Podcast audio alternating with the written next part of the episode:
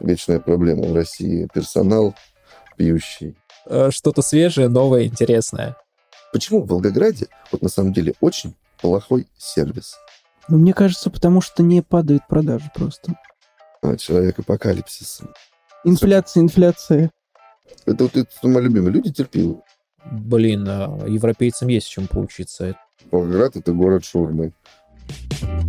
Это ПП-проект без галстука В мире финансов Леша и Саша знают много М, Невероятная фантастика Надо только подписаться, чтоб все работает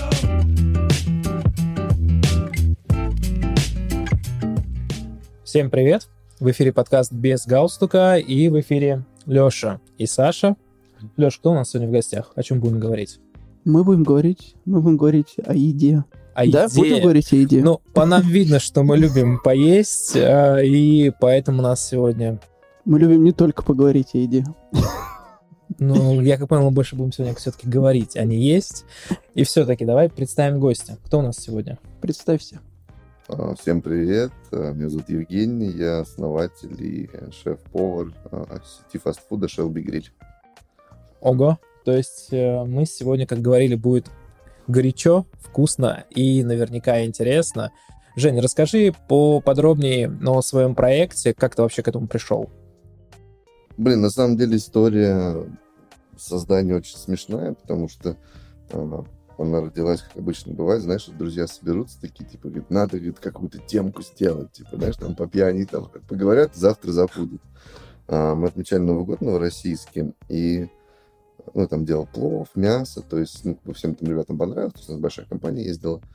И мы что-то такие, говорю, блин, это было бы прикольно открыть какую-нибудь шашлычку. Тогда за шурму вообще разговор не шел. Вот. э, И говорит, было бы прикольно, и ну, людям нравится, мне кажется, люди бы ели.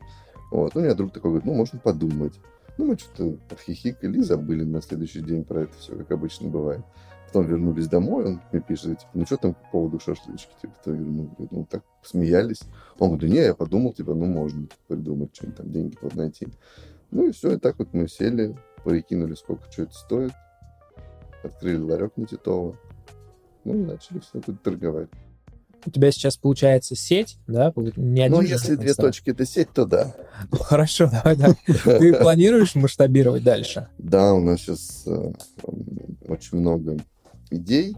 Мы сейчас хотим расширяться. Мы хотели в центре открыться. Сейчас пока локацию не буду говорить, потому что там ведем переговоры. Не, ну, еще не точно, чтобы не быть голословным.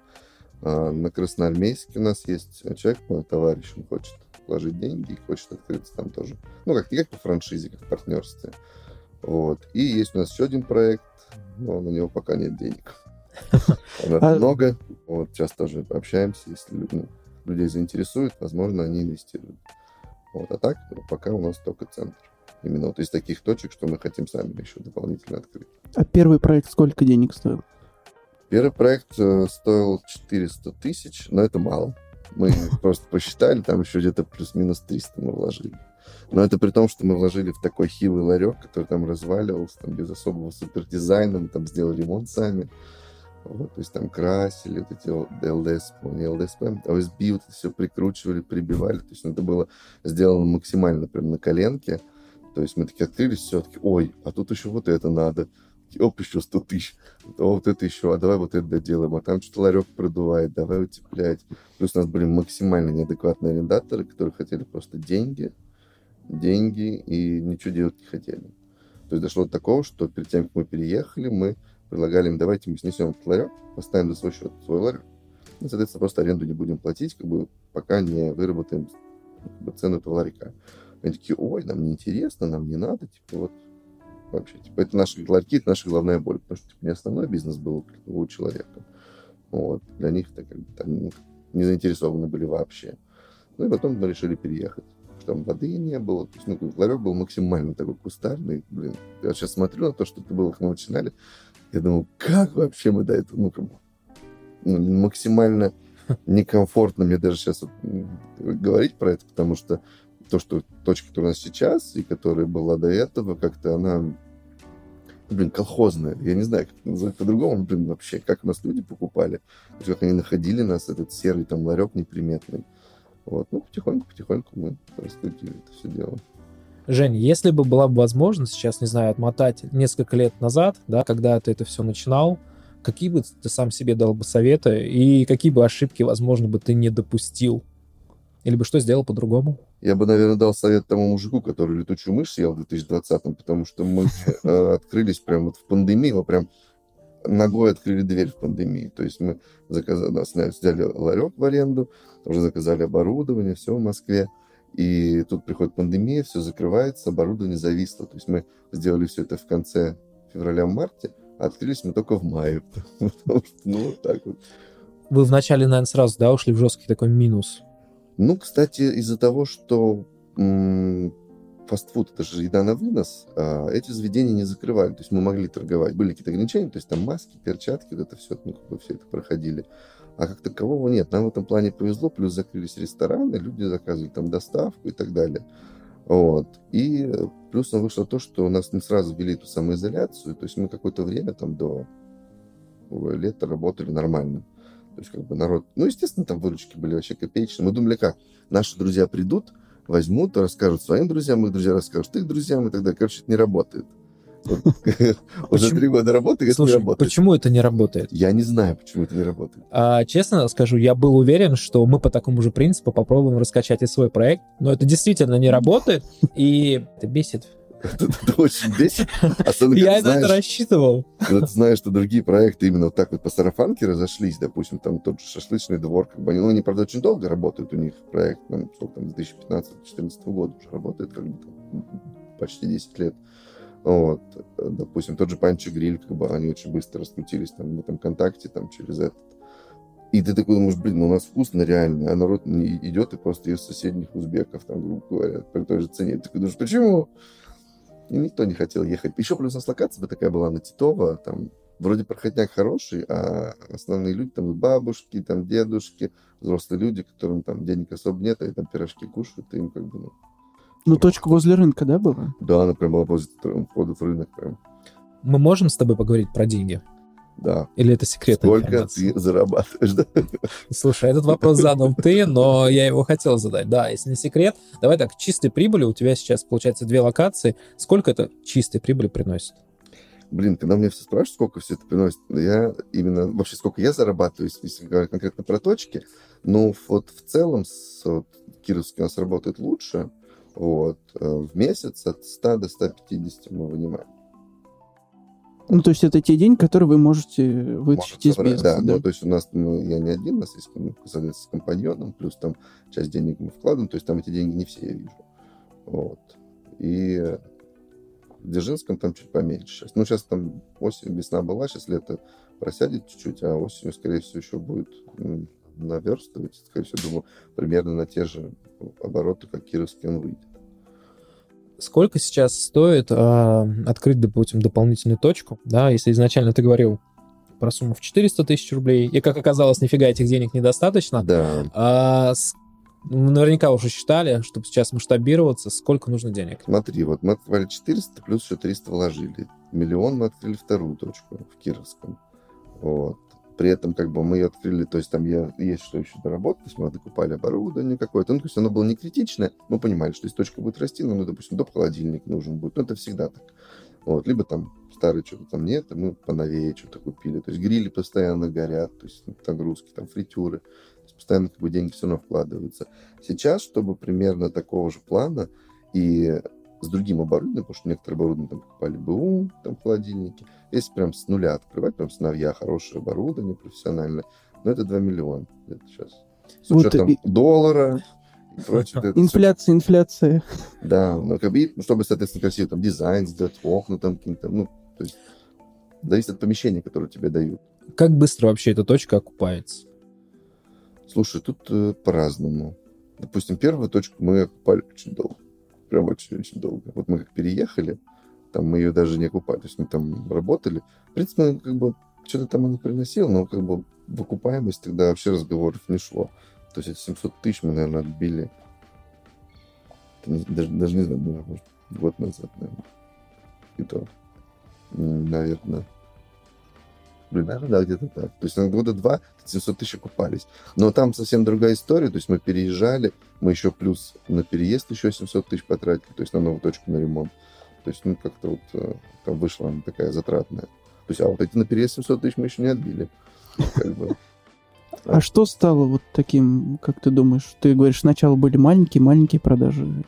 Ну, знакомые потихоньку узнавали. Плюс ну, доставки, Яндекс, вот эти все-таки Яндекс, хоть они предлагают практически кабальные условия с своими 35% комиссии, но они все равно как бы двигают чуть ресторан в этом плане. Слушай, давай как раз и поговорим на вот э, тему доставок, потому что ты в эту кухню, каламбур получился, э, погружен точно лучше, чем э, большинство из нас, да, в том числе и слушателей. Давай так, э, можешь рассказать такие определенные нюансы, как ты говоришь, кабалиные условия со стороны доставки? Вообще, как это работает и выгодно ли это тебе как бизнесмену? Я надеюсь, нас не заблокируют после этого на Яндексе. А на самом деле очень невыгодно работать с агрегаторами доставки. То есть э, вот стоит, допустим, шаурма 200 рублей, у нее себе 100. То есть на, накручивают примерно 100% на продукт. То есть э, из этих 200 рублей ты отдаешь 70 Яндексу. У тебя остается 130. Из них себе 100, это, чтобы ты понимал, это ну, там, без учета там, электричества, там, такого плана, потому что тяжело просчитать, как бы, в основном все считают себестоимость продуктов, ну, просто накидывают чуть упаковку и там зарплату продавца там среднюю. Вот. И то есть у тебя остается вместо 100 рублей 30 рублей. То есть это, ну, ну, а объем не настолько выше, да, наверное? Да? Объем не настолько выше. Объем не настолько, то есть они не дают прям тебе такие продажи, то есть там, что на Яндексе там 50, по 100 тысяч ты делаешь там в день. Если, если бы делал 50 тысяч на Яндексе, я вообще не, не парился бы. Вот. Но, к сожалению, как бы конкуренция очень большая на Яндексе, потому что человек открывает, у него сразу перед глазами не два заведения, которые рядышком с тобой стоят просто, а просто целый список, особенно в Дзержинском. У нас все заведения, которые в центре, они все попадают в зону. То есть мы, получается, ну, как бы теряемся, соответственно. Но Яндекс дает продвижение, конечно, там ты можешь повыше за денежку вставить. И плюс они очень сильно ограничивают. Э, раньше был плюс, если вы знаете, что Яндекс плюс, вот это вот да, да, да. То есть раньше ты подключаешь ресторан в плюс, и человек тебя заказывает, ему падают плюсики. Сейчас плюс, чтобы нам подключить, это платно. То есть плюс 5% комиссии еще. То есть уже 40. И ты такой думаешь, блин, ну зачем работать? По итогу мы просто подняли цены на Яндексе. Мы накинули плюс-минус эту комиссию, но, естественно, ты ее никогда в жизни не догонишь, потому что ты увеличиваешься, это увеличивается комиссия. Но плюс-минус мы там под это. Люди сначала типа, о, дорого, а потом начали понимать, что, ну, как бы им не... Ну, если от дома, соответственно, им привозят, то есть за это нужно платить. Потихоньку-потихоньку как-то у людей мышление это вот. начало появляться, и они перестали жаловаться. Смотри, Жень, вот с момента того, как вы подняли цены а, за счет доставки, вот наверняка была, да, какая-то просадка, да, с точки зрения Нет, продаж. Кстати, Вообще не было ничего? Подняли цены вообще. Мы поднимали, у нас сначала шурма стоила 120 рублей. Сейчас она 170 минимальная. Ну, ну это, мини есть 140, но я не классическую стандартную беру. Вот. Каждый раз, когда мы поднимаем цену, люди ну, не удивляются. Почему-то Я все, я все время боюсь, переживаю поднимать цены, потому что думаю, ну куда уже? Ну как бы и так уже люди не берут. Потом езжу по разным городам, смотрю, сколько стоит там шаурма, и говорю, приезжаю, говорю, поднимай. А свою доставку не, не думал сделать? У нас есть доставка, у нас есть сайт, приложение. Нет, я имею в виду, там же можно как-то с Яндексом работать, чтобы через них продавать, но доставщик ваш. Так 20%. Можно? А, не сильно то большая То же самое, да. То есть это только, только при этом ты платишь 20% и еще курьера. Курьера сейчас у нас отправить курьер, это 200 рублей по району. Вот он не едет. Он говорит, я не хочу ехать.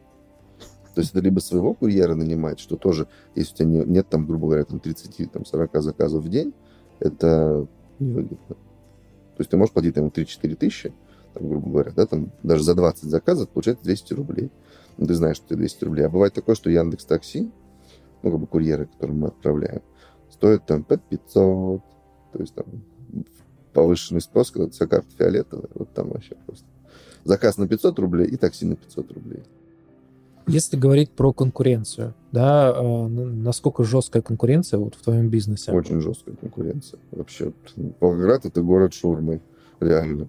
Я нигде не видел столько шурмы. Ну, в Москве, может быть. И то, там возле метро ты выходишь, там одна-две точки. Там у нас очень сильная конкуренция, причем появляется очень много заведений, которые не дают никакого качества, просто масштабируются настолько сильно. Ну, у них есть деньги, да, допустим. Они открывают несколько точек по всему району на каждой остановке и просто продают ну, фигню, грубо говоря. И люди туда идут, потому что там дешево и как бы, ну, не заморачиваются над качеством. А ты сидишь такой хороший со своим качеством и говоришь, блин, какого хрена?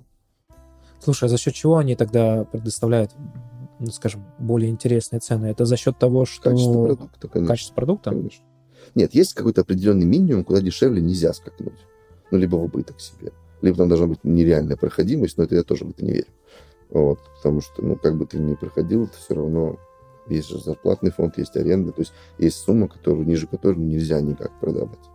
Вот. Просто делают, ну, как бы берут мясо дешевле, берут труба дешевле. Мы единственные, кто работает в городе, наверное, не знаю, в России даже, кто работает на вырезке. То есть это самое дорогое вообще, ну, самая такая крутая часть. Слушай, а тогда в таком случае вопрос, а покупатели, твои покупатели, они это ценят? Или бы же, допустим, что это какая нафиг разница, вырезка это или какое-то другое мясо? Нет, ну многие говорят, что да, у вас там нет там всяких хрящей, жил. То есть, ну, как бы я сам... Почему мы не начали работать? Потому что я сам, когда ел, мне не нравится, то есть я там ем, у меня начинает что-то в зубах, а у меня там еще огурцы, помидоры, там и еще какие-нибудь ингредиенты. И я начинаю эту хрящ там искать его, выплевывать, там это, и, ну, как бы занятие не очень прикольное вот, ковыряться в этой всей ерунде. И мы начали работать с ней, потому что ага, ты кушаешь чисто мясо. То есть там нет ничего, то есть кроме мяса. Но вы этот момент как-то продвигаете, показываете же? Да, ну как, как? Мы вначале говорили это, мы рекламировали то, что мы работаем на вырезке. То есть, ну, народ многие даже не знают, что такое вырезка, я тебе так скажу. Они привыкли, там, шея самая нежная. Кстати, открою секрет, шея не самая нежная часть. Слушай, кстати, давай так а, мы можем поговорить про секреты приготовления вкусного шашлыка. Можем. А, можем. А может быть, каким-то рецептом своим поделишься? Ну, давай, не самым супер секретным, но давай, давай, секрет вкусного шашлыка. А, я не уверен, что каждый сможет дома приготовить вкусную шурму, да? Почему может? Вот. Ну, давай тогда и об этом тоже поговорим. Давай, поделись э, секретом вкусного Ну, приготовления мяса. Оно, знаешь, всегда же будет все равно субъективно. Там, условно, шаурму кто-то говорит, я люблю, там, когда картошку добавляет, кто-то говорит, фу, в шаурме картошка, это там... Да, ну это, да, согласен, это вкусовщина, но как бы... Не, ну все равно, сам факт в э, рецепт. Давай так, у нас рецептов точно еще в подкасте не было. Это будет э, что-то свежее, новое, интересное. Какой рецепт? Шурмы, шашлыка, чего? Давай шаурмы. Давай, шурма, да. Слушай, ну, блин, у нас есть прикольная шурма, я не знаю, вот кому-то, она, может, не зайдет. У нас есть классная шурма с черносливом и орехом, и моцареллой. То есть все стандартно, как бы ты кладешь соус, ну, там промазываешь чуть капусты немножко, э, кладешь э, огурчики, помидоры мы не кладем, потому что они там перебивают чуть вкус. Огурцы свежие? Да, да, свежий огурчик. Э, кладешь моцареллу, чернослив, орех мелко порубленный, ну, соответственно, мясо, курочку, и завар... ну, соусом еще поливаешь и заворачиваешь. Вот такое необычное сочетание в таком грузинском стиле. Кто любит, как бы такое, ну, можно попробовать. А соус? Белый обычный. Что входит? Ты ждал, что тебе все расскажут, А да? соус, да? Не, ну, как обычно делают соус, там, ну, как бы в домашних условиях это там майонез, чеснок, хмели сунели можно добавить, ну, для простоты, это то, что есть у каждого. То есть мы там добавляем много разных специй, вот, то есть которые не у каждого человека есть на кухне. А так, для простоты, чеснок, майонез, хмели сунели, перец, соль. И там уже блендером по вкусу. Можно делать, конечно, домашний майонез, там, ну, совсем другая история. Есть ингредиенты, которые вот вообще тебе в шаурме ты пробуешь такой, типа, нет, этого здесь не должно быть. Мне не нравится, когда... Не буду называть, кто это делает. Мне не нравится, когда делают хрючево, когда они сочетают то, что не должно сочетаться. То есть как мне, как человек, который с кухней связан, а, когда там фигачат там 500 соусов разных, там какие-то еще ингредиенты просто так вот кинуть, типа, чтобы они там были. Вот, мне это не нравится, я не могу это есть. То есть я ем, чувствую, ем какую-то белковую массу. То есть я привык, как бы я стараюсь как бы к этому приходить, чтобы у нас в каждой шаурме всегда ты кушаешь, чувствуешь то, что ты ешь. То есть ты укусил, там, ну, там креветка, там помидорчик, там это не так, что у тебя креветка с помидорами перемешана. Я даже знаю одно заведение, которое а, берет ингредиенты, насыпает, короче, в мисочку, там их перемешивает там ложкой, а потом в булку там кидает, короче. Вот. Ну, как бы, Даже такой? типа как салат, я не знаю. Ну, как бы да. Ну, просто удобно так булку засовывать, они просто поэтому так и делают. Вот, тоже не буду называть это заведение. все-таки нужно будет затронуть такую тему. А, ты являешься одним из организаторов гриль-феста в нашем городе. Вообще, что это за фест такой и что там вообще происходит, какие движухи? О, гриль-фестиваль это вообще мой любимый. Как бы, я изначально же как бы вообще пошло все, что я связан с мясом, там, со всеми грильными, с барбекю культурой. Как бы я один из, наверное, немногих, кто в Волгограде, там у нас по пальцам можно пересчитать, кто шарит вообще за эту тему. Вот, потому что у нас люди привыкли кушать там шашлык и все. То есть, то есть люди не знают там про бриски. То в Волгограде нигде бриски-то поесть просто вот нет. Сейчас появляются какие-то компании, которые там продают там ребят со смокерами. Вот, ну там плюс-минус так. Вот. Э, там, ребра у нас нет барбекю ребер. Все, что в Волгограде есть ребра, это вот на сувиде сделано. То есть и даже тот же Фрэнк Байбаста, все пищат этих ребер, это ребра из сувида. То есть они вообще к настоящим техасским ребрам вообще никакого отношения не имеют.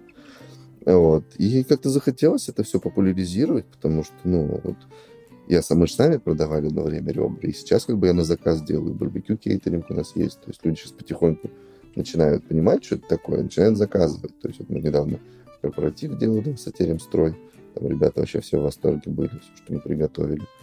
И захотелось, чтобы люди как-то погружали, чтобы не вот это, я пойду шелка возьму, пойду пожарю, и все, и нормально под водочку. Вот. И мы с Катей что давно говорили, надо фестиваль сделать. Она такая, типа, ну, давай сделаем. Слушай, давай так, маленькая пометочка. Катю ты имеешь в виду Башмакова «Вкус Волгограда», Вкус Волгограда, да, да Катя Башмакова. Вот. И мы что-то так за это начали искать партнеров, начали искать участников. Вот. В этот момент ребята появились со смокером, Рип Смокер. Вот. Мы были с грилями на первом фестивале. Ну, там кто-то шашлыком торговал, понятное дело, как бы по стариночке народ все равно хочет кушать. Вот. Провели первый фестиваль в том году, в сентябре, вот как раз год будет.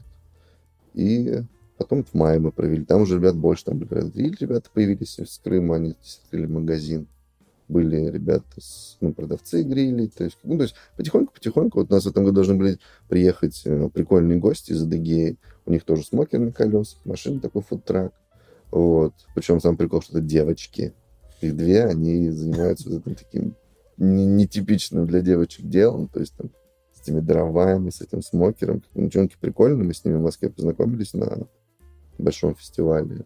И как бы договорились, они говорят, ну, мы типа за, типа за любой кипиш приедем, но вот у них там вечная проблема в России. Персонал пьющий, у них там все поза это, и они, к сожалению, не приедут. Потому что мне, некому просто ехать, оставлять на у них количеством точек, они не могут оставить. Вот, а так они ну, вообще очень расстроены. И, соответственно, потихоньку-потихоньку людям мы сначала вообще на самом деле не ставили каких-то больших надежд, что там народу это зайдет. Мы даже, вот, мы же тоже как бы часто от Шелби я как двух зайцев убил. вот. И мы много не брали продукции вообще. Мы там взяли чуть по чуть-чуть, слушай, блин, рекламу пролетали, но народ вялый в Волгограде, я не верю. И все, в принципе, так на фестивале. В итоге мы за 4 часа все продали просто. Все, что было, прям подчастую. У меня даже были ножки на мастер-класс, который я готовил. Вот. За счет того, что народу было очень много, как бы мы не успевали, я там сам стоял, ну, как бы, там, то крутил, там, то передавал, то жарил. Вот, Катя говорит, надо мастер-класс. Я говорю, Катя, не успеваю мастер-класс. Говорит, без меня погибнут. В итоге у меня остались ножки. В итоге пока уже под вечер никого ничего нет, я про эти ножки вспомнил. Я их там замариновал, сделал их в этом гриле, тоже там типа как чупа-чупсами. Мы еще эти ножки продали, там, по-моему, по 150 рублей за штуку, короче. То есть прям продали все до талого, то есть ничего не осталось. Ну, вот. И как бы народ потихоньку почувствовал, что это такое, им понравилось. Теперь я, в мае было много. Ну, не дочь, конечно подвел чуть-чуть погода. А так, я думаю, вот в сентябре, сейчас 2-3 у нас будет фестиваль, я думаю, будет много народу. Слушай, а если говорить, тогда давай про участников. У вас количество участников от фестиваля к фестивалю растет, и где ты вообще ищешь э, коллег по цеху? Как я понял, это много иногородних же, да? Нет, местные, это местные.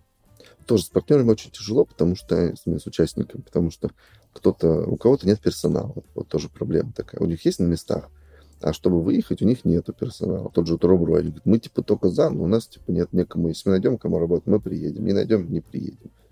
То есть вот так вот. А так обзваниваешь заведение, говоришь, здрасте, там, давайте, вот, приезжайте, поучаствуйте. Типа, реклама, не реклама.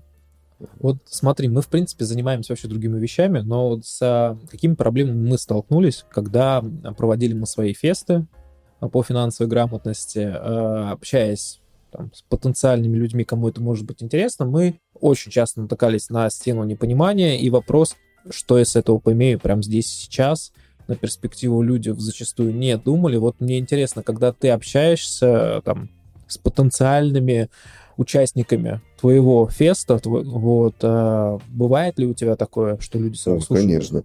Причем они, понимаешь, они в плане, что я поимею здесь сейчас, ну, деньги. Говорю, вы же там продаете, вы же что-то зарабатываете. Даже если вы там в ноль выйдете, вот, типа, ну, реклама у вас бесплатная. Но есть просто заведения, тоже не буду называть, очень известные в Волгограде. Я их уже называл сегодня, кстати. А, Мы звонили, и они такие, ну, зачем? Ну, стоп берут нормально, типа того. Ну, блин, показать кухню изнутри, показать клиенту, чего вы делаете. То есть открыто все это.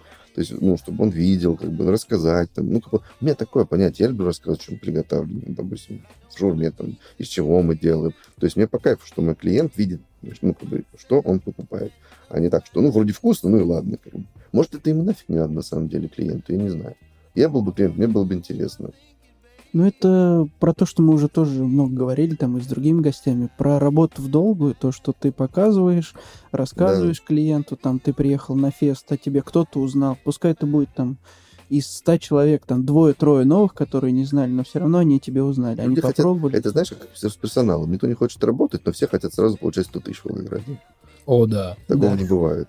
Вот реально. И то же самое здесь. Я вот ну, как бы не приеду, типа, что я там, если я приеду, что мне, давайте 100 тысяч, я там приеду. Блин, понимаете, что я говорю? Это работа, ну, как бы это повышение лояльности. Вот Волго- почему в Волгограде, вот на самом деле, очень плохой сервис? Потому что компании не стараются завоевать лояльность своего покупателя. Вот э, смотришь отзывы некоторых заведений, причем офигенно качающих заведений в городе. Долгая доставка, долгая доставка. Типа ждали 4 часа доставку шурмы, 3, там, 2, там, вот, сырое, там, еще что-то. Там, смотришь, прям отзывы такие, как бы, ну, прям, видно, что прям трендец. Ну, вот. И уже год прошел, два прошло, а ничего не меняется. То есть, грубо говоря, если бы мне такое приходило бы, если у меня была бы очень большая нагрузка на это, что вы не справляетесь, что очень долго доставка, я бы, допустим, открыл бы отдельный такой Dark Kitchen, где будет работать только на доставку.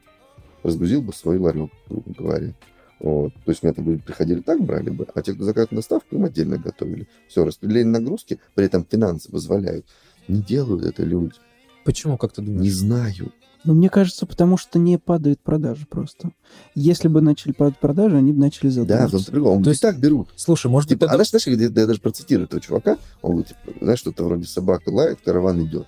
Вот Ну, так получается, тогда, получается, сам потребитель отчасти в этом виноват. То есть, получается, качество Да. сервиса фиговое, Да, качество продукта да, фиговое, да. Люди терпилы. но Так они все равно Да. покупают. Это вот это мой любимый. Люди терпилы. Вот реально. Есть вот он, Снегирев Дима, блин, он постоянно там во всех заведениях там, вот, не, не то, сервис хреновый, там, ла-ла. Хотя на самом деле сервис в России в целом вообще один из самых хороших в мире. Потому что я был в Испании, в Италии, там, там тебе могут твою грязную тарелку, пока ты не уйдешь, не поменять. То есть, как бы там в этом плане. И заведения там такие, что там и туалеты, а знаешь, у нас там где-нибудь, даже не знаю, как привести, в столовку какую-нибудь, знаешь, там... Слушай, ты, ты привел пример, я тебе приведу э, на примере вот э, уже ушедшего Макдональдса, но если посмотреть, как Макдональдс выглядит условно в Италии, во Франции, и, например, вот мы возьмем наш волгоградский Макдональдс, с точки зрения чистоты и аккуратности, блин, э, европейцам есть чем поучиться. Это Ну да. зачастую очень грязные заведения. и Причем в некоторых странах в. Макдональдсе и в KFC там у них, у них туалет платный. Они там по чекам, либо ты покупаешь и берешь там код на чеке, либо ну, просто платишь, там прямо это вот я в Чехии был, там прям монетку так бульк, у тебя что-то открывается. Проходя мимо, нельзя з- Да, то сбежать. есть нет такого. При том, что у нас в основном идут в эти бесплатные туалеты все, кому не лень, но при этом как бы почище, да, действительно, в этом плане. Жень, есть ли у вас, а, не знаю, среди, как вас правильно назвать-то на самом деле, поваров, ну не кондитеры точно, да? А Как правильно, кстати, назвать а, то, чем ты занимаешься? Вот есть у вас какой-то комму- комьюнити наше местное, где вы э, постоянно там, с Есть чат по поваров, ну там в основном повара ресторанные, которые ну, там поиск работы, там что-то так общаются, но я там особо не сижу, мне там добавили, там, может, там на какие-то мероприятия искать персонал и так далее. Вот. А так вообще, это же, ну, как бы, фастфуд это отдельная часть, как бы, моих направлений. Есть еще, соответственно, барбекю, то есть, как бы, это уже пит- пит-мастера. Вот. Барбекюшники, пит-мастера, грильмены, там, монголоид, там, Монголоид. как называют, да, как бы. Вот. Есть очень много сообществ, как бы я очень хорошо общаюсь с московскими ребятами, со всеми А внутри нашего города? Есть чат, раньше был магазин э, вебровский, там ребята тоже там кто дома жарит, но в основном там не профессионалы, как бы там вот есть я, Витя есть, кто хорошо там именно шарит, там Саш, там Максим Денисов, там примерно из тех, кто прям ну, очень сильно разбирается именно в плане там лоун, слоу, техасский барбекю, то есть поможет приготовить, ну, вот, знает процессы и так далее. А так, ну, народу мало, потихоньку развивается агрикультура все равно. Грили торгуются.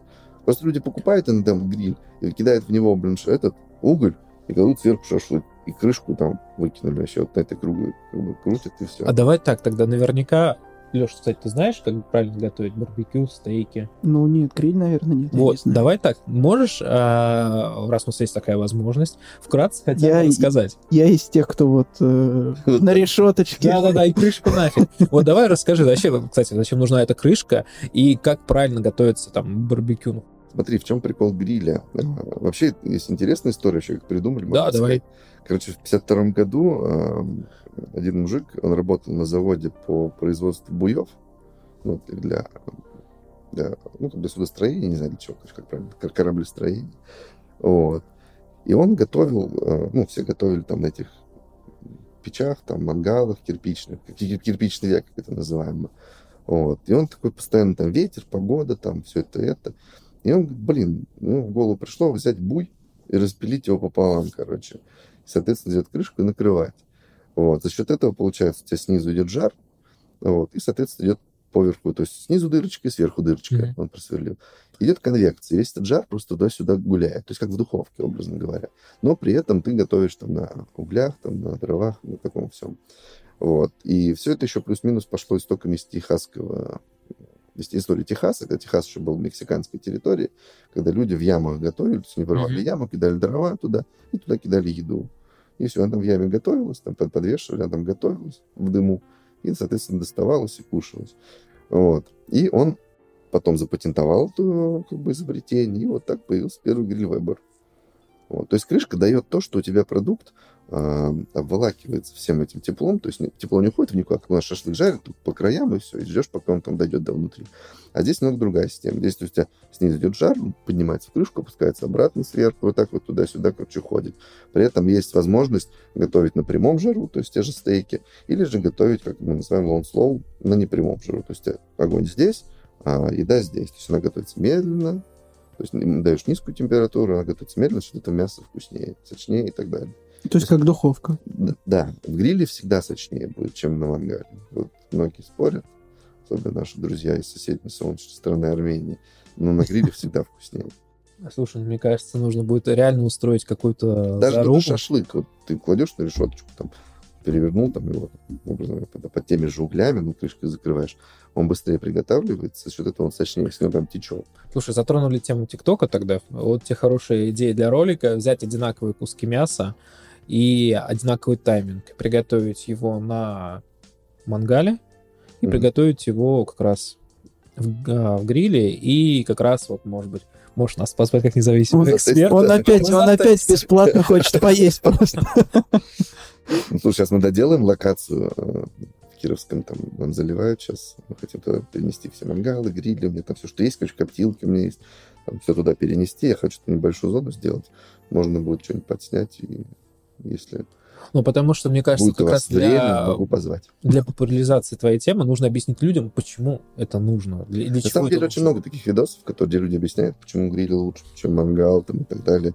Вот. Но тут проблема в том, что человеку, чтобы это понять, нужно еще гриль купить. А если у него нет заднего двора, как говорят в, этом, в Америке, бакьярд, вот, то куда ему? Это мы дурачки. Вот у меня он лежит, их там сколько у меня уже? Два угольных, э, портативный газовый, смокер, два газовых на точках. Еще у меня была идея электрический купить, но пока я и при этом у меня нет двора, двора, то есть сижу в квартире, понимаешь? У меня есть задний двор гриль, я могу выйти там что-нибудь пожарить. И все. Ну вот, все-таки. А, мы все равно касались денег. А сколько вообще этот гриль стоит? Чтобы просто понимать. Нормальный, минимально. Да. стоимость. Слушай, ну если вы хотите, чтобы он прослужил долго, нужно брать либо Вебер, либо Наполеон. Это примерно угольный в районе 39. Есть там вот метро продаются там за 10, но это то, что у тебя сгорит нахрен там через года полтора, если нормально будешь жарить. То есть он То есть это от толщины стали, да, наверное, зависит? Там керамика, там качество материала, то есть металл, то есть, ну, как бы исполнение просто. Это как, ну, это как Mercedes и BMW. Вот, знаешь, вот можно купить, э, допустим, это, Honda Sol- Solaris в метро, а это вот ну, Mercedes. То есть они дают, 10 Привет, лет, они дают 10 лет гарантии, при этом что-то там прогорает, что-то портится, они без проблем заявку... Они, конечно, уходили сейчас из России, вернулись обратно, вот, они по заявке меняют новое, все, без проблем. Есть Ты сейчас сказал, что они уходили из России и вернулись обратно. А вот как раз вот в этот промежуток времени, да, когда у нас много кто ушел, да, с нашего рынка, были ли у вас какие-то там перебои, с, не знаю, с запчастями было. или еще с чем-то? С картошкой фри было. Расскажи, Вообще. что это вообще было? Потому что ведь не только у вас, а вкусная точка тоже одно время, да, не было. Ну да, у них с картошкой же тоже... Я тебе так скажу, Почему? картошка фри, которая сейчас в а, вкусной точке, они начали продавать ее в августе. Они нашли хорошую картошку, типа, там, как мне сказали, что они искали, типа, хорошего поставщика. Мы столкнулись с этим уже в марте, и уже в апреле у меня была та картошка, которая сейчас у них. Тогда расскажи, что произошло, почему она исчезла? Ну, все брали в основном это компания Frites и компания Маккейн. Они были, была картошка у них, хорошая картошка. Маккейн просто ушел из России, сказал, типа, идите нахрен. Frites тоже это Бельгия, они перестали поставлять. Ну, я не Сейчас пон- они поставляют, ну так. Вот у них была классная деревенская картошка, которую до сих пор как закрываю глаза и вспоминаю. Ну, вот, Я не могу понять, почему у нас чернозем, вот Воронежский, как говорится, край, да, Не богатый, по идее, картошкой. Это рядышком наши братья белорусы, Белорусы, да, да. с картошкой. почему Где? тогда нас картофель не спас, да? Да, почему? Я просто, ну, у меня в Я голове не знаю, как они. Может, технологии производства, может, не научились. Я не знаю, для меня тоже загадка. Почему на картошка фри? Вот у нас в метро были прекрасные драники. У нас мы в бургер клали в деревенскую шаурму драник. То есть он прям такой блинчик мы кидали в фритюр, он такой и клали его в бургер. Блин, пропал. Вот все, нету его. А самим готовить? Или это накладно? Это не то чтобы накладно, это геморрой. Сотрудник отдельный, который будет это все готовить, заготавливать, замораживать. Опять же, там у них шоковая заморозка, прибор нужен. Но Это недорого, ну, не дешево. Можно просто замораживать, конечно. Но это плюс-минус не очень. Вот. Мы в итоге начали просто класть картофель по-деревенски туда, как бы, ну, вместо этого. Картошка и картошка. Но с драником было вообще кайф. А сейчас можешь назвать, какая, какой производитель картошки? Fine food. Fine Food? Тоже не русский. Это тут Турция. А, понятно. Турки тоже подлатались очень шикарно. Ну, как знаменитые наши белорусские креветки, так вот теперь И, кстати, знаменитые. когда Вебер картошка. ушел из России, а, доллар же упал, вот, начали все взвинтили цены. То есть, прям, типа, нету этого. Либо через Финляндию таскают, как бы там люди даже специально знаешь, как машины пере- перегоняют, так и грили. Они покупали в Финляндии, привозили сюда. Вот. Привозили сюда и м, продавали здесь, ну, как бы за оверпрайс. То есть, ну, людей выбора нет, все остатки выгребли с этих магазинов. И, соответственно, блин, что ты все роняешь, что ты задеваешь, блин? А, Человек апокалипсис. И мы, когда хотели купить гриль, он стоил 55 тысяч. На, который портативный такой, на, котором, кстати, я жарил на набережной, если кто помнит. Зачем мне потом, конечно, прилетело неплохо. Вот. И он там стал 70, 80. Я такой думаю, блин, надо было туда брать. Потом, короче, происходит такая фигня, что падает доллар очень сильно. И люди, которые едут закупать их финку за доллары, они, э, ну, они покупают там же дешевле в разы, и начали продавать по таким ценам, плюс-минус, которые, ну, понимают, что конкуренция, начинает опускать. И, соответственно, на Яндекс.Маркете появляется этот гриль за 55 тысяч. Вот. Или... Нет, не за 55, он был 50, 53 даже он был, короче. Даже дешевле, чем в этом было. А, нет, подожди, вру. 49 он стоил в магазине Вебера, а 53 он висел на Яндекс.Маркете. В итоге, короче, я этот гриль купил за 53, мне еще 10% кэшбэка вернулось, и я его, получается, купил дешевле, чем он был в самый тот момент, когда он еще, в принципе, появился в продаже. То есть, только еще доллар поднял, до санкций, до всего, короче. То есть, мы этот гриль вообще купили, такой довольный был, думаю, блин, 80 тысяч не отдали, а в итоге взяли там за 47, что ли, он получился, он там минус 5 тысяч. А исходя из всей ситуации, которая сейчас есть, раз- коснулись темы доллара, а, и вы еще тем более сейчас готовите открытие там еще одну точку, сильно увеличилось все в цене вот с момента, как вы планировали, условно, там 2 миллиона, да, вы изначально, допустим, планировали. Мгм. Увеличилась ли эта сумма? Или это уже 2 Мне кажется, миллиона? 2 миллиона это что там с учетом. А какая сумма была изначально? Ну, я думаю, полтора можно было вложиться. Холодильники очень сильно. Если бы сейчас было здесь видео, ты бы видел, как после того, как ты задал этот вопрос, у меня с- потекла такая, знаешь, скупая мужская слеза, когда говорил, типа, все ли взлетело? Все взлетело. Просто холодильники, фритюры, прижимные грили. Вот эти вот грили, которые мы используем, там, газовые, они были там, покупали за 60, сейчас он 90 стоит. То есть там просто все, как ракета в космос летит. Ну, как следствие, скорее всего, вам придется поднимать цену, да, на продукт. Ну, не знаю. А в целом выросла цена по городу? Нет. Я для меня это загадка. У меня сосед в Кировском торговом говорит, приходит ко мне, же надо поднимать цену. Причем я сначала долбал поднимать, он да нет, да что, а потом говорит, ну да, давай поднимем. Это сам ко мне пришел, говорит, давай поднимем цены. Я говорю, блин, да мне уже некуда поднимать. Но потом сижу, думаю, он говорит, а что делать? Вот в минус работаете. Ну, не в минус, говорю, ну, конечно, под, под, под, под это подупадет чуть-чуть. Потом, думаю, блин, нахрен оно будет падать. Давай поднимем. Мы сейчас с сентября новое меню будем делать. Ну, ближе к октябрю я поднимем, скорее всего. Меню часто получается менять? Ты вообще Раньше мы его не постоянно... меняли сильно. У нас было там сначала 3-4 шаурмы, сейчас у нас их 12. И меня, меня сотрудник, когда я говорю, мы сейчас меню будем, будет три шаурмы новые, они закатывают глаза, как Роберт Дауни, вот так вот просто. Говорит, не надо больше, куда? Слушай, ну я от вашей темы далек, да, но про господина Ивлева наслышан. Так Да. вот, господин Ивлев считает, что лучше в меню будет коротким, да, с небольшим количеством позиций, но типа того повара будут его уметь готовить прям муа. Так вот, а, нет ли риска, когда ты увеличиваешь меню там с 12 позиций, например, до 20, что реально у тебя повара начнут халтурить, либо там что-то не доделать, или как? Ну, слушай, там, в принципе, технология это одна и та же блюдо, просто добавляешь разные там эти начинки. То есть мы там не добавляем, да, образно говоря, там, там ролл еще вводим, там вводим что-нибудь воки, хотя воки меня там слезно просит один работник, говорит, надо ввести, надо, я сам их буду делать. И вот, там еще что-нибудь, там, не знаю, какие-нибудь там поке, который там Руброй говорил. То есть мы не так сильно не расширяем как бы именно виды кухни. То есть если что-то мы добавляем, мы стараемся добавлять так, чтобы было взаимозаменяемые ингредиенты, то есть которые у нас есть, допустим, в других блюдах, то есть чтобы не ну, делать нагрузку на именно э, базу ну, товаров, которые мы покупаем, чтобы, соответственно, количество расходов на закупки не увеличивать. А с самой вот этой идеей, что количество позиций должно быть ограничено, ты вообще согласен, нет?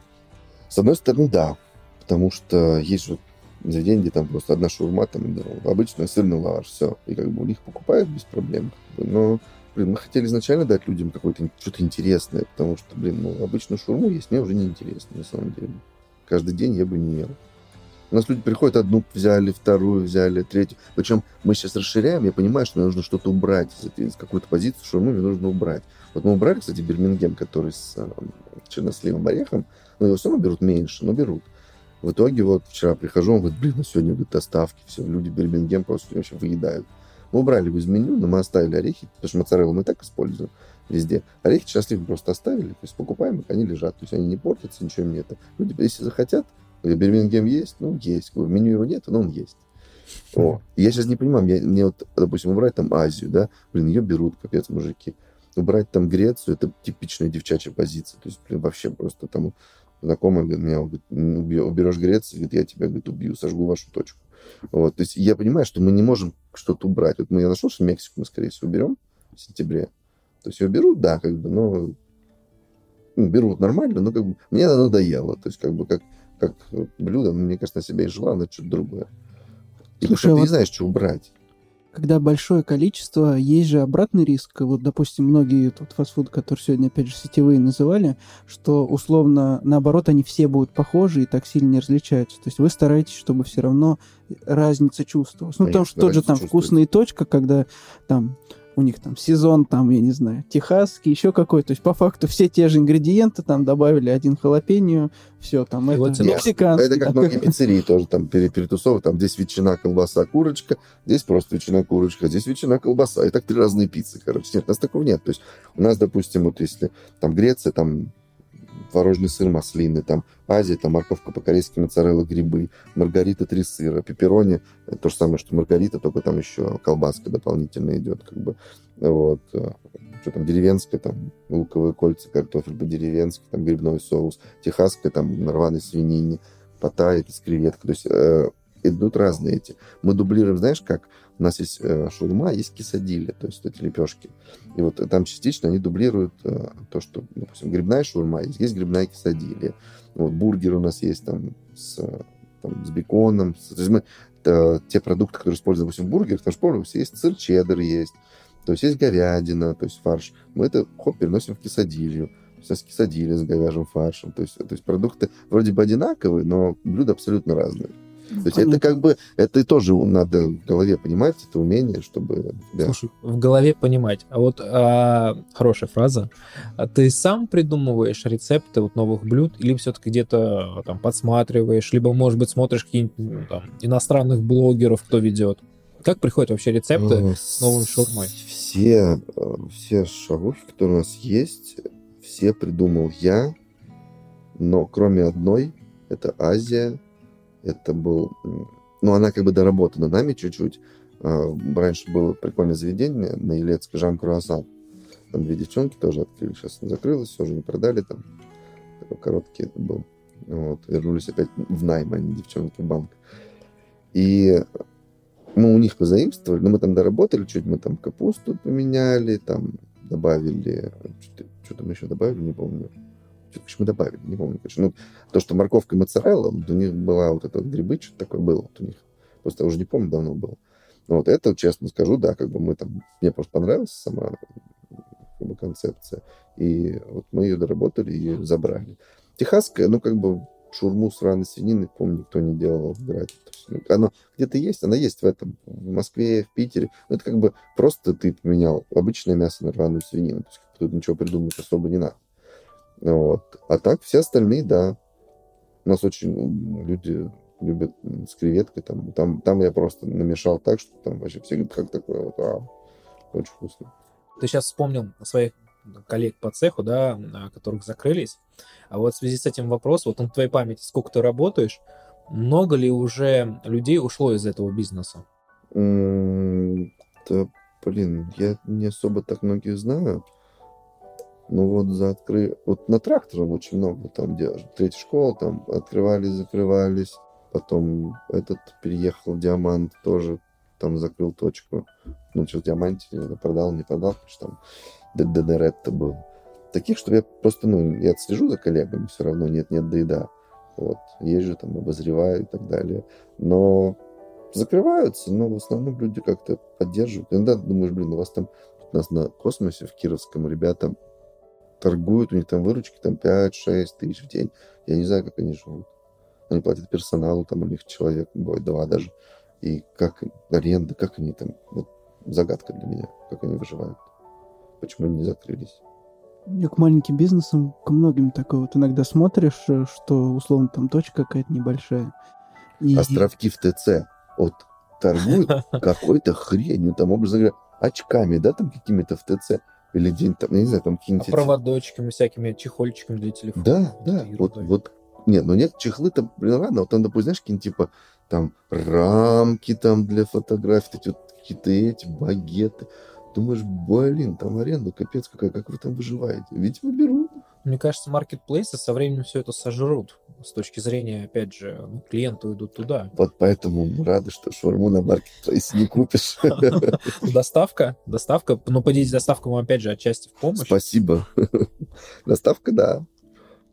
Кстати, это когда Макдональдс закрывался, у нас была такая ситуация, что вот нет поставщиков, там же майонез у нас заморозили, там люди просто купили майонез по одной цене, пошла цена вверх, никто не хотел продавать, то есть там дефицит был, там завод, ну, конечно, там капец, нам, ребят, три недели майонеза не будет.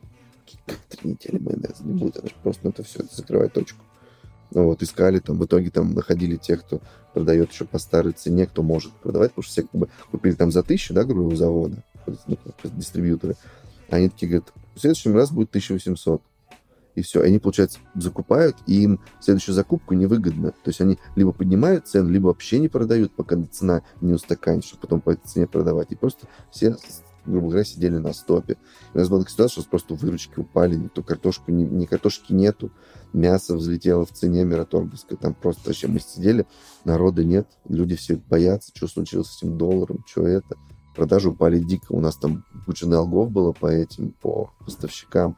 И мы просто таки сидели, блин, если так, так еще 2-3 недели, мы, мы просто не вывезем, ну, закрываться будем. Я и потом хотел- закрывается Макдональдс. И у нас просто в первый же день закрытия Макдональдса выручки X2 просто вверх так пуф! И мы такие, о, отлично. И вот с этого момента выручки пошли, пошли, пошли вверх. И даже когда он открылся, они не упали. Ну, там, может, тысячи две упали вниз, и все. Да, я бы еще вопрос хотел задать, вернуться к э, грилям и ко всему этому. Вот можешь рассказать виды, допустим, э, тех продуктов, которые э, вы готовите или ты готовишь, чтобы люди вот... Чем они отличаются, какие есть? Вот ты сегодня говорил, там, брискет, Да. ребра и так далее. Смотри, отли- отличие сразу такое, что это очень долгое приготовление и низкая температура. То есть технология техасского слоу называется, когда продукт, допустим, ну, тот же брискет или ребра, он лежит, там температура от 80 до 120, в зависимости от того, что ты хочешь получить. То есть, есть очень много времени, можешь на 80 сидеть и там довести там те же ребра до 80 градусов, то есть э, в течение там 14-15 часов. Вот, или тот же брискет. Вот. Ну, в среднем это потом, конечно, повышаешь чуть до 90, чтобы у тебя ну, конечная температура была. Потому что если у тебя будет 80 до 90, он никогда не дойдет, соответственно, логично. То есть там на первых порах ты должен лежать температуру низкую. Вот. 12 часов, то за счет этого мясо про... поднимается температура мяса очень медленно. И, соответственно, жир, который там... Ну, не жир, а вот эти все связующие мышцы, вот эти... э, Забыл, как называется. Волокна такие, да, такое? Нет, не волокна эти. Там, слушай, Мы тебе здесь не Стыд- поможем. Стыд, стыд, позор мне, слушай, я забыл это слово. Короче, все вот эти вот э, связообразующие элементы, которые мышцы связывают, они э, превращаются в коллаген. То есть они распадаются, то есть как желешка получается. То есть за счет этой низкой температуры, медленного томления, и у тебя за счет этого мясо становится очень мягкое. То есть эти прослойки, они как бы тают, говоря, вытапливаются, и мясо становится мягкое. То есть у него совсем другая структура, то есть оно не резиновое, ничего. И брискет тот же, вот ты его коптишь, у берется самая жесткая свиная грудинка, то есть это мышца, на которую капец какая нагрузка, то есть которая работает. Вот если ты ее просто возьмешь, кусок грудинки пожаришь, так вот она у тебя будет, ты ее хрен прожуешь. А за счет того, что она долго томится при низкой температуре, она становится прям, ну вот, ты там берешь, ты на палец вешаешь, но у тебя так хоп, вниз провисает, но при этом ты ее берешь так пальцем, чик, она так хоп, распалась. Ну, и во рту как бы тает, как бы, то есть. Это блюдо, которое, ну, многим, может, оно не, за... не то, что не зайдет, многие скажут, ну, что тут такого, как бы, но если ты ценитель мяса, ты понимаешь, что это такое. То есть это труд, который, ну, к сожалению, пока в Волгограде не особо оценивается. Ну, здесь, наверное, как, э, не знаю, дорогое вино. Да, Кто-то да, понимает, кто-то Кто нет. понимает, да, тот ест. Также ребра, в принципе. Те же самые, то, низкая температура, ты ее, они доходят там до 60 градусов, образно говоря. Ты их там завернул в фольгу, положил опять, они там протамливаются, там ты там 80-90 открываешь, потом косточку А в чем тогда отличие от сувит? Сувит, э, это же тоже нужно объяснить. Я вот, ты знаешь, что такое сувит? Нет. Сувид, Что я, это знаю, технология, я знаю, что О, такое сувит. технология, когда ты берешь продукт, э, тоже технология низкой, ну не то, что низкой температуры, а длительного тоже томления, ты запаковываешь его в вакуум, то есть вакууматором, и кидаешь в воду, где стоит термостат, который, допустим, там, температура 65 градусов. И вот он у тебя булькает, булькает, ребра, допустим, 24 часа. Нормально все сделать, они 24 часа. То есть достаешь, там тоже мясо мягкое, все нежное. То есть такая же, по сути, принцип такой же. Но а, чем отличается? Когда ты а, делаешь это все в гриле, соответственно, там есть элемент копчения, то есть ты добавляешь щепу, у тебя вот этот запах, то есть ну, как бы такой брутальный, и ну, ду- душа, как называют это мастера, чувствуется в продукте. А там ты просто, ну, как бы у тебя мягкие ребра, как, как сваренные, образно говоря. Но они же их потом, наверное, все равно... Они поджарят. потом их берут э, соусом, там промазывают, кидают в пароконвектомат, и они там соус запекают сверху, и ты такой, тебе красиво такой приносит. А здесь уже корочка, которая красная, соответственно. И чем отличается еще приготовление на гриле? Ты когда разламываешь, у тебя мясо внутри красненькое. То есть у тебя есть такое кольцо по кругу мяса, дымное. Smoke ring называется. Это процесс, процесс взаимодействия нитритов, которые ну, в продукте с, с продуктами горения, которые, от, допустим, от дыма, от огня, от всего этого происходит. И вот это колечко, оно, во-первых, ну, само мясо имеет запах дыма, ну, колечко прикольно, когда ты разрываешь, они такие красненькие, ну, симпатичнее смотрится, чем, допустим, в сувиде. То есть после сувида не будет запаха Нет. дыма. Ну, есть только жидкий дым не добавят, ну, как бы это совсем другая технология. Есть еще технология, ну, как бы я делал так. Не знаю, почему так, ты же Фрэнк Байбаст, и все остальные так не делают, на самом деле. Это просто дать копчение сначала, ну, допустим, минут 40 покоптить, а потом это уже копченое это закинуть в сувид. Через 24 часа поэт, и у тебя, у тебя тогда вообще будет идеально, у тебя вся эта краснота за счет сувида, она расползется по всему мясу. Это вообще зря это сказал, это секретная технология баланса. Можно это обрезать. Слушай, обрати внимание, да, что он как это, в лице даже поменялся. Я сейчас про Женю, видно, что ты прям кайфуешь от того, что рассказываешь.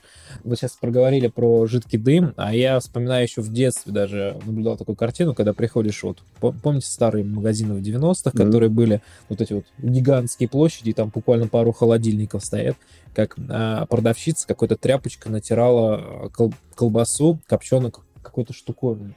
А, так получилось, что это была знакомая. Я говорю, там, условно, там, тетя Люб, что это такое? Она говорит, так это же, говорит, этот, жидкий дым, говорит, натираешь, чтобы, говорит, это вкусно пахло. Да. Так что, в принципе, Видишь, маркетинг еще тогда работает. колбасу делают в этих промышленных, там как бы все равно дымогенераторы есть, поэтому смысла нет натирать. Вообще рассказал бы вам про жидкий дым, но не могу рассказать, потому что это бьет по, э, по всей барбекю-культуре. Да, давай тогда не будем, а то еще и окажется все это не так. Но жидким дымом не так все просто, и не, не, скажу так, что не так он вреден, как его... Не так страшен черт, точнее, как его малюют. Слушай, Жень, у нас есть традиционная рубрика, которую мы а, в конце выпуска ну, скажем, задаем вопросы нашим гостям. И первый вопрос, ну, во-первых, как тебе э, такой опыт общения. И, во-вторых, кого бы ты хотел бы услышать на нашем подкасте? Или, возможно, тема, которая Или была тема, тебе да. интересна, помимо твоей.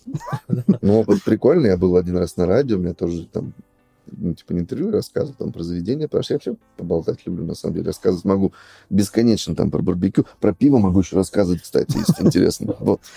Подкаст про пиво. Про... Культура, кстати, пивная в Волгограде, э, в целом, в принципе, в России э, недалеко ушла от барбекю. Очень тоже не развита. Люди думают, что пиво это вот Жигулевский, все, можно типа на этом закончить. Вот. И я бы, например, еще раз пришел с удовольствием, рассказал бы про пиво. Кстати, знаете, вот. фестиваль, который Октоберфест, самый да. знаменитый, блин, у него очень необычная история, как он вообще начинался, из чего он начинался. Я не буду рассказывать, я заставлю вас погуглить, поищите. Ну, реальная история очень интересная, с чего начинался сам фестиваль. Ну, плюс они перекликаются, пиво и гриль. Да, да, да пиво, мясо. Тоже, да. А кого хотел бы увидеть? Блин. Я бы, наверное, хотел бы увидеть кого-нибудь из э, таких метров волгоградского предпринимательства, наверное. То есть там, условно говоря, это Малашкин, Кубко. Ну, Кубко интересно, конечно, именно потому что это наша сфера ближе. Вот ресторация это немножко ну, не наш конек, горбунок.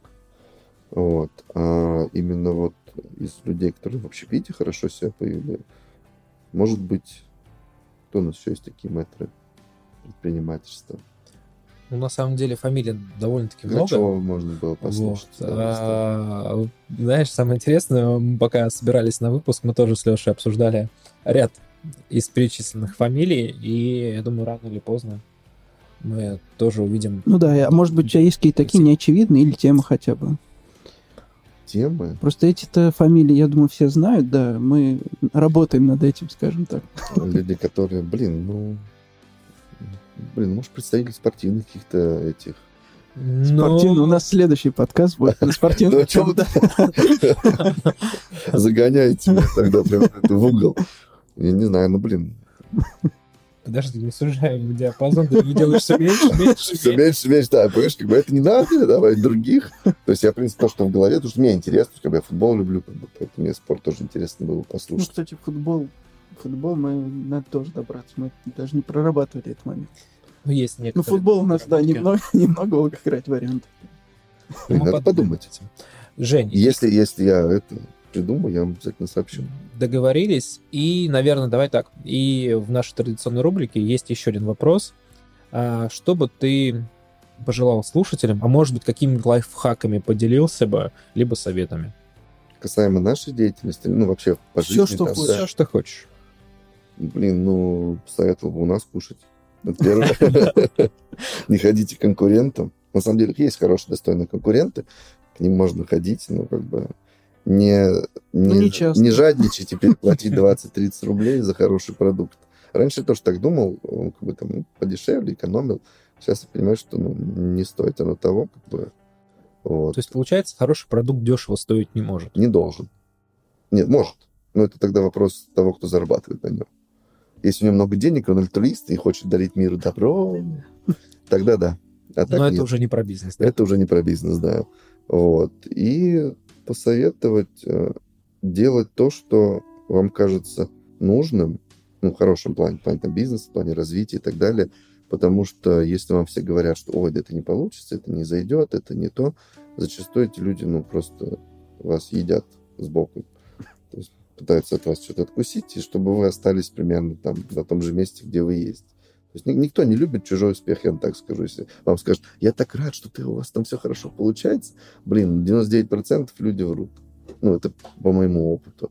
Вот, поэтому, если вы считаете действительно, что что-то э, у вас получится, и самое главное, чтобы вы кайфовали от того, что вы делаете, потому что если вы будете, да, вот я вот с удовольствием открыл бы какой-нибудь другой бизнес, но я понимаю, что я вот роллы бы открыл бы, я не понимаю них вообще ни хрена. Нанять какого-нибудь сушиста, который будет там эти роллы делать и так далее, тогда, я, ну, тогда мне не будет неинтересно. То есть, если вы что-то умеете хорошо делать, и вам это нравится делать, старайтесь это монетизировать. Потому что, как показывает 21 век, сейчас текущий вот мир Инстаграма, мир всяких блогеров, коучев, курсы, шмурсы, я таких курсов я только не видел. Это просто техника речи, курс по движениям, курс по позированию, курс по еде. Там просто там настолько, что, я не знаю, мне кажется, нужно купить все эти курсы, чтобы там научиться стоять, там как правильно стоять, там, ну, там для модели, еще там просто эти, там настолько продается сейчас абсолютно все. Продать можно кому угодно. Если вы делаете что-то хорошо, там шьете, не знаю, или вам там нравится там коней разводить, или ну, все что угодно вообще можно продать в наше время. Просто делайте и все. Не думайте о том, что что-то не получится. Лучше сделать и жалеть, чем не сделать и жалеть. Слушай, Согласен. хорошие выводы у нас получились в конце выпуска. Я, конечно, так очень много бед понахватал в своей жизни, но зато сейчас нормально все. Ну, получается, ты учился на своих ошибках. Да, блин, вообще у меня не очень хорошее Мы прошлое. надеемся, дамы и господа, что все-таки вы будете учиться на чужих ошибках. Хотя бы частично. Хотя бы Частично, частично, да. Но, Но а, они не дадут тогда такого результата, я считаю. На чужих ты никогда не, не прочувствуешь то, что, допустим, даже в бизнесе. Вот мы смотрим, тебя открылись, все сделали, это, пока мы сами не набили шишки вот за эти три года. Вот я сейчас могу сказать, что я готов точно, вот, вот я знаю все, чтобы открыть общепит именно в плане стритфуда. Все нюансы, которые есть вот от и до. Все шишки, которые мы набили. И вот я в ближайшее время вообще задумываюсь делиться этим с людьми за деньги, вот как продавать курсы. Вот. Вот сейчас думаю, как это лучше реализовать. Что, предлагаю заканчивать? да, давай, в принципе, мы сегодня много о чем поговорили. И было вкусно, и интересно. Есть захотелось тебе? Слушай, а еще и познавательно, да? Хороший вывод мы сделали в конце. Ну что, дамы и господа, мы будем а, закругляться, а с вами сегодня были Леша. Саша, И Женя. всем пока. Всем пока. Пока-пока. Это ПП проект без галстука. В мире финансов Леша и Саша знают много. М, Невероятная фантастика. Надо только подписаться, чтоб все работало Еще раз. М-м. Это ПП проект без галстука. В мире финансов Леша и Саша знают много. М, Невероятная фантастика. Надо только подписаться, чтоб все работало